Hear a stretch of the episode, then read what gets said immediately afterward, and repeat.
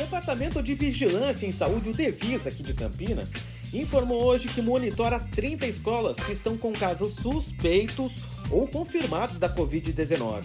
E segundo a Prefeitura, 23 unidades são particulares e 7 são da rede estadual de ensino.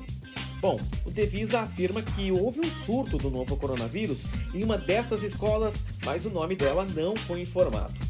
Por definição, o surto ocorre quando há dois ou mais casos confirmados em o um mesmo ambiente com menos de 14 dias de intervalo. É, as equipes da Secretaria de Saúde farão monitoramento das 30 escolas por 14 dias e o trabalho consiste em orientar as unidades de ensino sobre agir e quais são os protocolos a serem adotados na volta às aulas presenciais, explicou aí o Devisa por nota. Já já mais informações aqui para você no nosso Revista Nativa. Você bem informado. Revista Nativa.